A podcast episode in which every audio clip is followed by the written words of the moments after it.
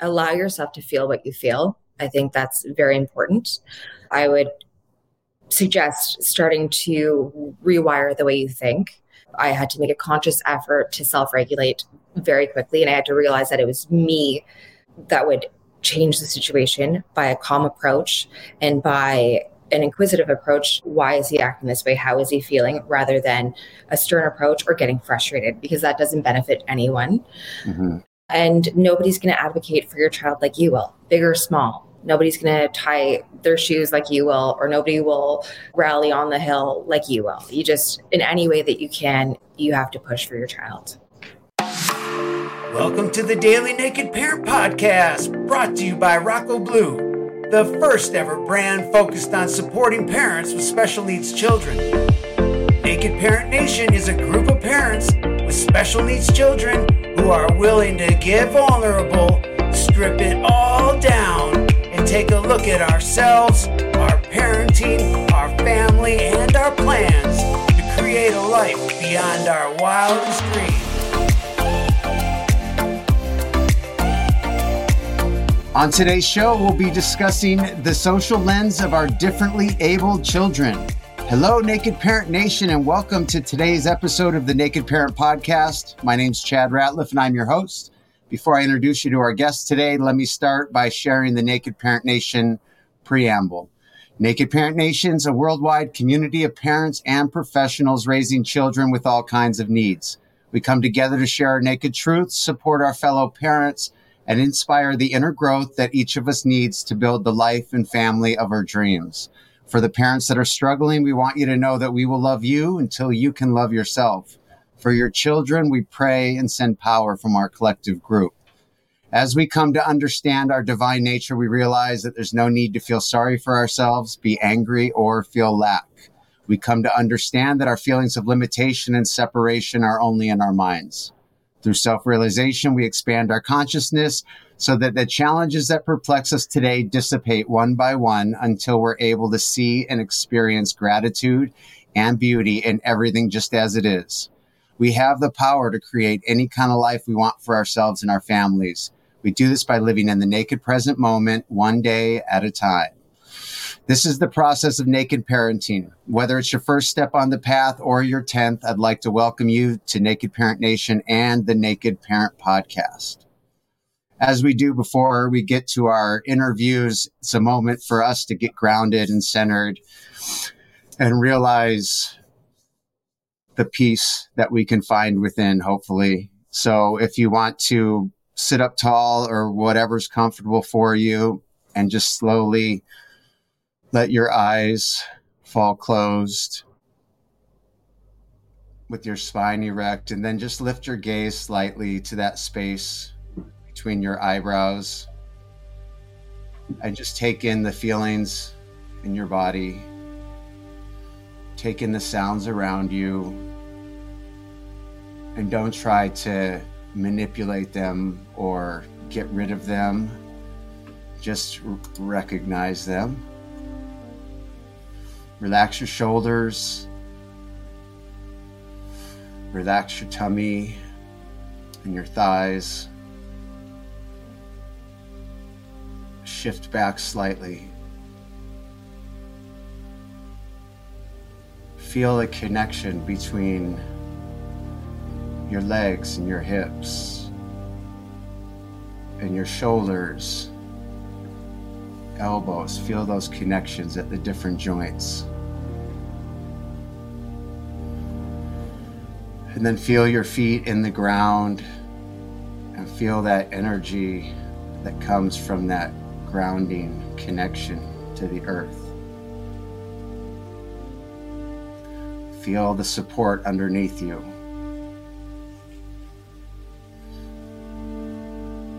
Now focus on your breath. Inhale as the breath comes up and hold that at the top crown of your head. And then exhale and feel that warm air going back down in. Sit and think of something you're grateful for. and breathe as you feel the gratitude. Sense your heart opening and realize the miracle of the heart, the miracle of the heart opening, the miracle that we're all here today, taking this time to recognize our heart. What a miracle.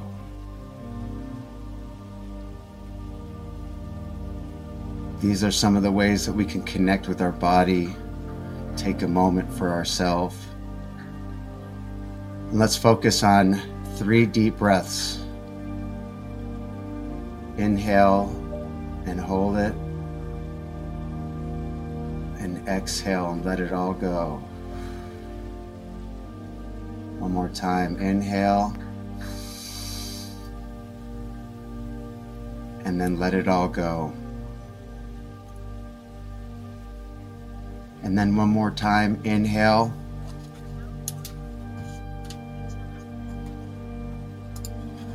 And then let it all go. As you allow your eyes to open back up come back into the room and join us on the interview that we're about to have with Laila Gao. Did I say your last name right? You did. Thank you. Thank you so much for being with us. Can you tell us where you're calling in from? Uh, yeah, I'm calling in from Ottawa, Canada. Awesome. Can you tell us a little bit about you and your family and what that looks like and what y'all do in Ottawa, Canada? Absolutely. My partner, Neil, uh, we've been together for 16 years. Uh, we have our miracle boy, Bennett. He's four years old now. Uh, I was not supposed to be able to have children, so Ben uh, has been a real blessing. We own a restaurant. We've been in the industry for a long, long time, so very, very busy. And Bennett was diagnosed with autism spectrum disorder and speech delay a year and a half ago, or almost two years ago. And how old is he now? Four when did something start looking different than you thought it was supposed to look? When did you notice the first signs of something on the radar? We started to notice, but weren't completely in tune. Uh, obviously, you don't suspect that that would be on the table right away. But just after a year, uh, we noticed that he was definitely uh, lining toys up in patterns and uh, and def- and just lining things up. Period. Uh, we would notice that he would be spacing out often and that eye contact, not spacing out, but more in his own world. And that eye contact wasn't always present. Uh, but this was confirmed when his pediatrician at a year and a half uh, said he wasn't re- reaching his milestones. And that's when we started the process of uh, speech therapy. Was he making si- sounds? He was making sounds. He was laughter was huge. He was expressive uh, in his feelings. Cooing happened early on, but you know he wasn't repeating. He wasn't babbling. There were a lot of missed marks, and you know he wasn't as emotional as other uh, as other babies. I should say. Like he wouldn't cry very much. He was generally very much happy. Okay. And did he? Uh, how about walking? Was that motor skills? Did they? They've always been pretty good. Okay. Uh, so he started to walk at about a year, one month. Uh, so not early, not late. And he was eating by himself pretty quickly too. So it wasn't, those weren't kind of signs. The biggest sign was his speech. And then we started the process of speech therapy with CHEO. So it was interesting at the time because CHEO is the Children's Hospital of Eastern Ontario. Uh, it's world renowned. And in their programs at that time, it was COVID. So everything was done via Zoom. So we would meet therapists via Zoom, and then I would put into play their strategies to try and get them to talk more. And we ended up getting a spot in person during a COVID lockdown break. And the his therapist at the time, at the end of the session, looked at me and said, I think we need to get him assessed. And it didn't register. And she goes, Are you okay? And I said, I'm fine. And then as I left, I thought, assessed. Yeah. Okay. okay, this is different. So it wasn't like it wasn't an immediate thing. It was we went through many processes, and then eventually we led to uh, him being autistic. Um, was that the second meeting? So was the first meeting with the pediatrician that said you should take a look at this, and then this was the second meeting, or is that all yeah, one meeting? I'm so sorry. I'm I'm so nervous. So I should have been a bit more clear. Um, pediatrician is completely separate from the children's hospital. Yeah. Uh, his practice is different. He recommended us to CHEO. Okay. And then we started with Avra. That was the therapist at the time. And after Avra, uh, while we were waiting for a diagnosis, we went to, I think, three or four other therapists. Okay. Um, the first time it was brought up was with the pediatrician, right? Yes. And then remember did, that visit? Yeah, but he was not concerned about A- okay. ASD. There was okay. no, it wasn't on the table. It was just he's not hitting milestones. We should, we okay. should get him into speech therapy. Okay. Do you remember the day that the the therapist said that you should have him evaluated for ASD? I do. I do. I remember leaving and uh, and starting to process it, and then crying which were you by yourself that day? I was by myself that day. We we went straight to his father, Neil, right afterwards. And and Neil is super hands-on and, and is really a part of this process. Like we support Bennett in every way, and I'm very lucky. But at first his, I think his knee-jerk response was, okay, well, it's gonna be okay. Like yeah. it's not like it, it's fine. He's good. Bennett's smart. He's healthy, whatever else. So that was kind of where we landed and we've grown throughout the process together as we as we now understand it is autistic and that's completely fine. Yeah. He just it's a it's a heck of a journey though, right? I mean is, yeah. emotionally. Yes, it certainly is. But I mean, it's also a really positive emotional journey at, the same time. Your quote that you gave, I've never heard it before. I love it death. And I want to share it with the listeners it is autism is a journey I never expected, but I sure do love my tour guide. Amazing. That's exactly how I feel. That's so I, beautiful. I just, you know, life doesn't always go as planned. Our number one goal is to make sure that Bennett, uh, that we advocate for him and that we support him in any way that he needs to be the person that he needs to be and as sees as much success as he can. And for us, that is a top priority, but we also think there's no end to how far he can go. So he's Bennett's lucky to have parents like you. It's I get a wide variety of parents on the show and just the way that you've embraced and the lens at which you're looking through this makes me feel like he's very blessed to have the kind of parents that he has. Are you still having to mourn the loss of the child that you thought you were going to have?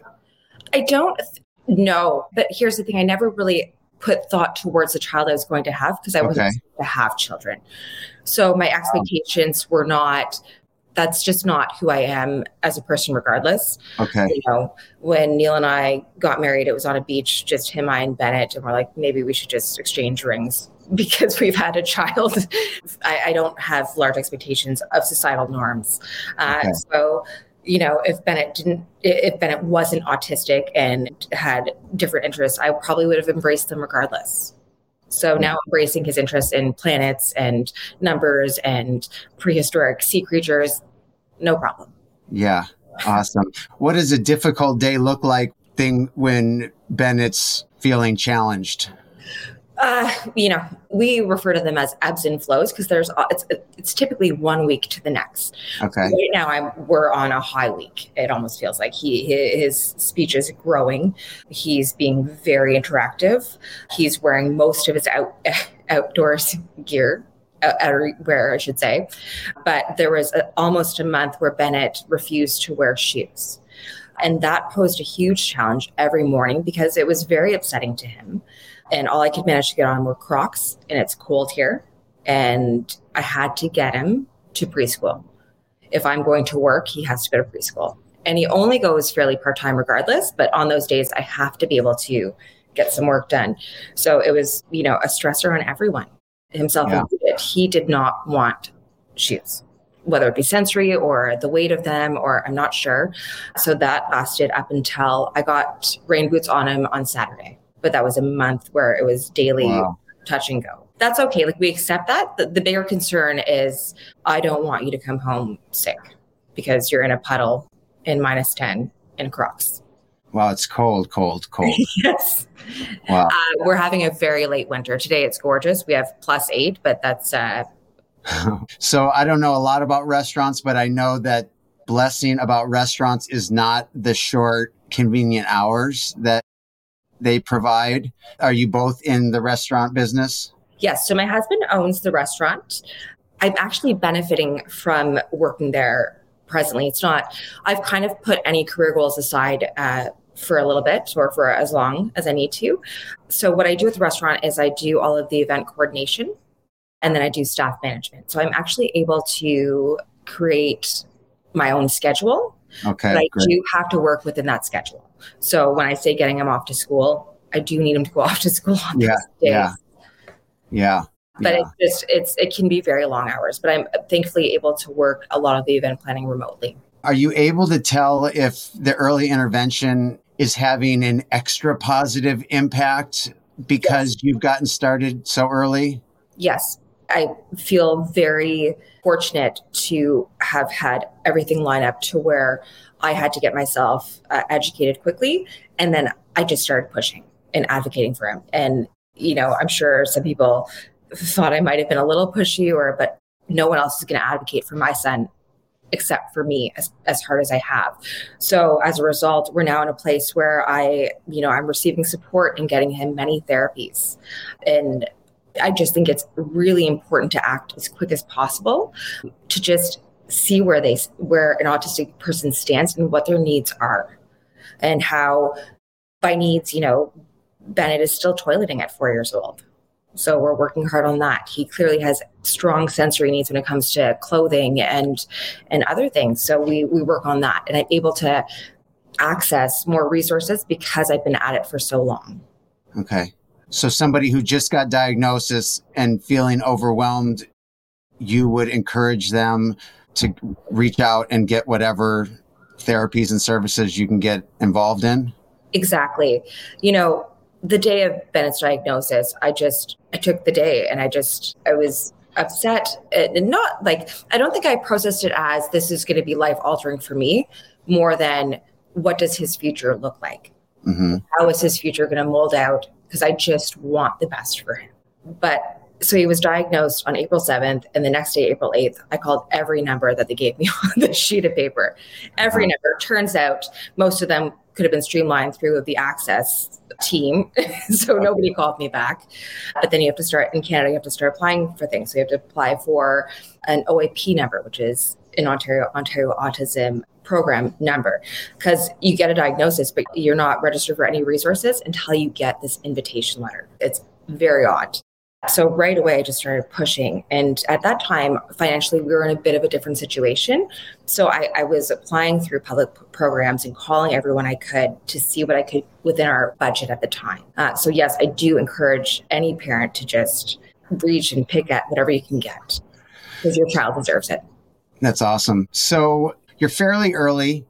You, it sounds like you've done a lot in this short time that you've been kind of enlightened to this, the world that you're in. I'm curious, and you're, you own a business that's very demanding. Why was it important to you to still figure out how to carve out time to share this message on this show? It would have been easy to be too busy to do this.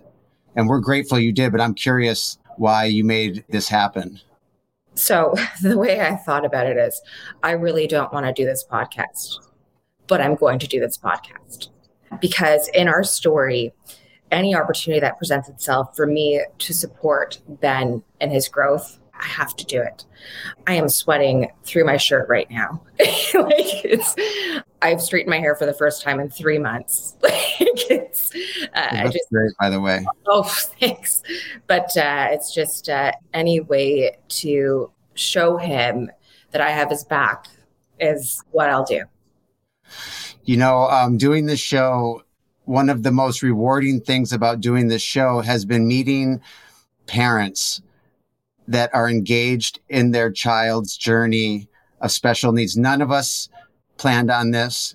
most of us had no idea what it meant to have these unique needs. And people like you are going out of their way to engage in this journey and support others on the journey. And it's a really beautiful thing to oh. come together. So I thank you for being that kind of parent and that kind of person. I think it's really wonderful. Well, thank um, you for doing this podcast. And I have a little note, I have notes here, and I said, make sure you say, thank you for the opportunity. It's allowed me to revisit our journey thus far. so thank you. Appreciate yeah. it.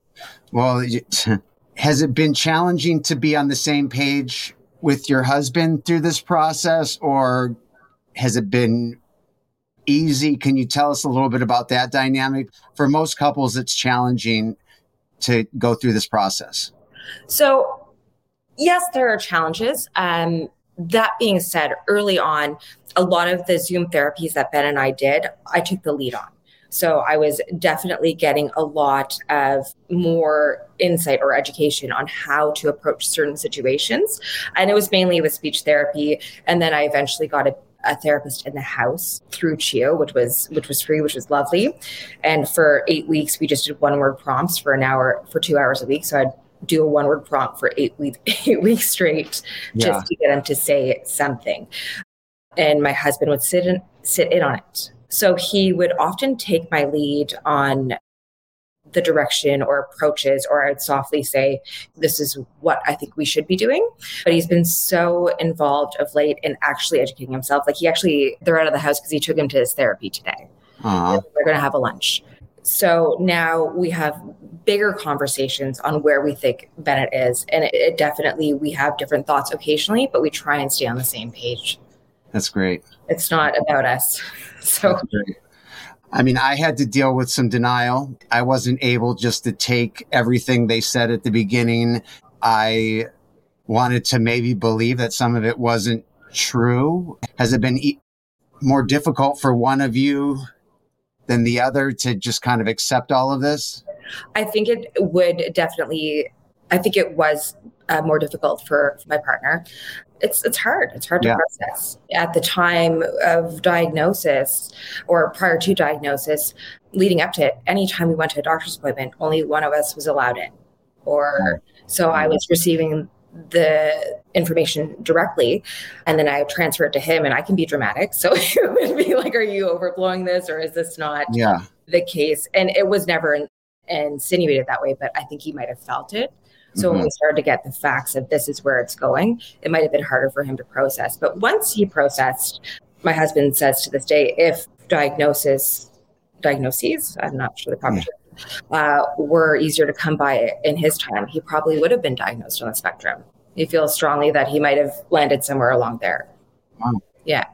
So I have five kids, and I remember I remember zero to one being the most challenging because it was the biggest shock on my life. My life didn't involve kids and wasn't being prepped for kids. And so zero to one was like the biggest shock on my life, even more than adding the third and fourth kid, because it was just such a contrast from my previous life. One is how's that been just going from not being parents to being parents? And two, have you had to make any changes or how do you care for yourself throughout this process? I drink a lot less. When I found out I was pregnant with Ben, it was a, a real like life change because there was no expectation of this occurring. My partner Neil, again, we've been together for 16 years. He's 10 years older than me, and he has two teenagers. So, yeah. in their late teens. So it wasn't his first rodeo, but it was the first time that we would be doing this the whole way through. Yeah. Uh, zero to one, I remember being really easy. Oh. He he slept through most of the night. We would co-sleep. He he fed pretty well. I couldn't breastfeed. Uh, that didn't ever go through. But my pregnancy was so so hard that zero to one he was like just he was he barely cried it in hindsight, I should maybe I should have been more aware of that. He was just so easy. I, am not sure. I find the hardest time for me has been three to four. Okay, so we're at four and we're uh, getting into a better spot. But diagnosis to now has been a big push, a lot of work. How do you care for yourself to make sure that you're emotionally in the best position you can be? Not much. Okay. Uh, but I do take my moments away and I really enjoy them. So I enjoy my showers alone. I enjoy uh, after bedtime, you know, just sitting for a bit. I'd like to say that I, I read lots of books or something like that, but I don't. I usually just decompress with a TV show or no social interactions, which is lovely. Uh, a large part of what I do involves social interactions, and then the rest of my day is being very consumed with Bennett and his social interactions. So I, am typically very tired. I like to sleep. so. Awesome. Does something stand out to you as being the most difficult part of this journey for you? Is there something that's that's been more challenging for you to face or deal with for yourself or in raising Bennett? So, you know, when I I knew that I was going to commit to this podcast, I thought, okay, was there a bad time or the worst time? Initially, I thought maybe the diagnosis because that was that was life altering, but then I thought no. Was it all of the work afterwards to write MPs or to reach out to government officials to just get an invitation letter to get resources? No, because I, I suspect I'll have to keep pushing for as long as I have to until Bennett is and continues to be happy. I think, and my husband said, don't say this one. I think. Uh, I want to know then. There was a a while back, and it was early into his diagnosis, and someone who I don't know, uh, who I'll never meet, who is very inco- inconsequential to me, over the phone referred to my son as retarded. And it wasn't his words because I don't give clout to him or an ignorant person that way. But I think why it was the worst was because it immediately made me think of what other adversities mm-hmm. is he going to have to face in his life? Mm-hmm. Uh, what, who else am I going to have to protect him from? And who is eventually he'll have to protect himself from? And it's not going to be a him problem. It's going to be, there are always going to be ignorant, terrible people. And that's, that to me was a really horrible moment. And it sat with me for a while. Yeah. Yeah. That's one of the, how are our kids going to take care and defend for themselves? It's challenging enough for a typical person to, yeah to feel confident enough to stand up for themselves. Yeah. I guess we'll find out, right? Exactly. I might be beating a few kids up. Yeah. That's wrong. Yeah. I didn't say that. um, so we do like um, a lightning round where you give just so we can kind of get more of your thoughts where you give kind of a one word to one sentence answer to some questions. Are you up for trying it? Sure. All right. Just first thing that comes to your mind. What's the best advice you've received? Trust your instincts. What online course topic would you sign up for today if it was available? Accessing resources. Do you have a top resource or recommendation to share with other parents? Therapy, if you can get it. What's the next thing on your list that you want to add for your individual well being? Massage. What's one thing you think would improve your life if you did it or had it? The gym. Do you have a favorite product that you use for yourself or your child that you just love and couldn't live without? Uh, Good Eats. It's a it's a food product. All right. Is there anything that you believe to be true that most parents disagree with? Sc- probably screen time. In what in what sense? I know most parents or all of everything you read is uh, there shouldn't be any or limit it to an hour a day while I like while I monitor it and really watch it, he tends to grow a lot with certain programs and educational pro- programs, and uh, it piques his interest in planets or in prehistoric creatures. Right now, we're watching shows about dressing, and he he likes to mimic it, and it actually gives me a bit of room to play with. Uh, and to connect with him on, and then now I can refer to that show and sing that song, and we're going to put on his pants together. So it's not ideal, but that's how he he associates things. Yeah. Do the teenagers and Bennett have any uh, contact? They do. They're obviously teen- teenagers and living their own lives. Yeah. Ben especially loves his his bigger sister, and uh, she used to dance, so they have dance parties and and they connect when they can. Is it challenging for them? Do you think to have a I don't think so. I think the teenage demographic is very self involved. So maybe eventually it'll become challenging. But Bennett presents not challenging for the most part on social video uh, on social visits. Awesome. First of all, thank you for taking the time. Thank you for sharing your journey and your heart. For the parent that just got diagnosis and doesn't really isn't feeling good about it, is kind of feeling bummed out and down about it, what do you say to them? I would say allow yourself to feel what you feel. I think that's very important. I would suggest starting to rewire the way you think. I had to make a conscious effort to self regulate very quickly, and I had to realize that it was me that would change the situation by a calm approach and by an inqu- inquisitive approach, you know, why is he acting this way? How is he feeling? Rather than a stern approach or getting frustrated, because that doesn't benefit anyone. Mm-hmm. And nobody's going to advocate for your child like you will, big or small. Nobody's going to tie their shoes like you will, or nobody will rally on the hill like you will. You just, in any way that you can, you have to push for your child. I'm inspired to meet another mom who's engaged in their child's life and wants to give them everything that they're able to in the world. So, congratulations for being that person, you know, and thanks for taking the time. And I'm glad that we got to talk for a few moments. I appreciate it. Thank you very much. All right. Have a great rest of your day and say hi to Bennett for us. I sure will. Thank you. All right. Bye. Bye.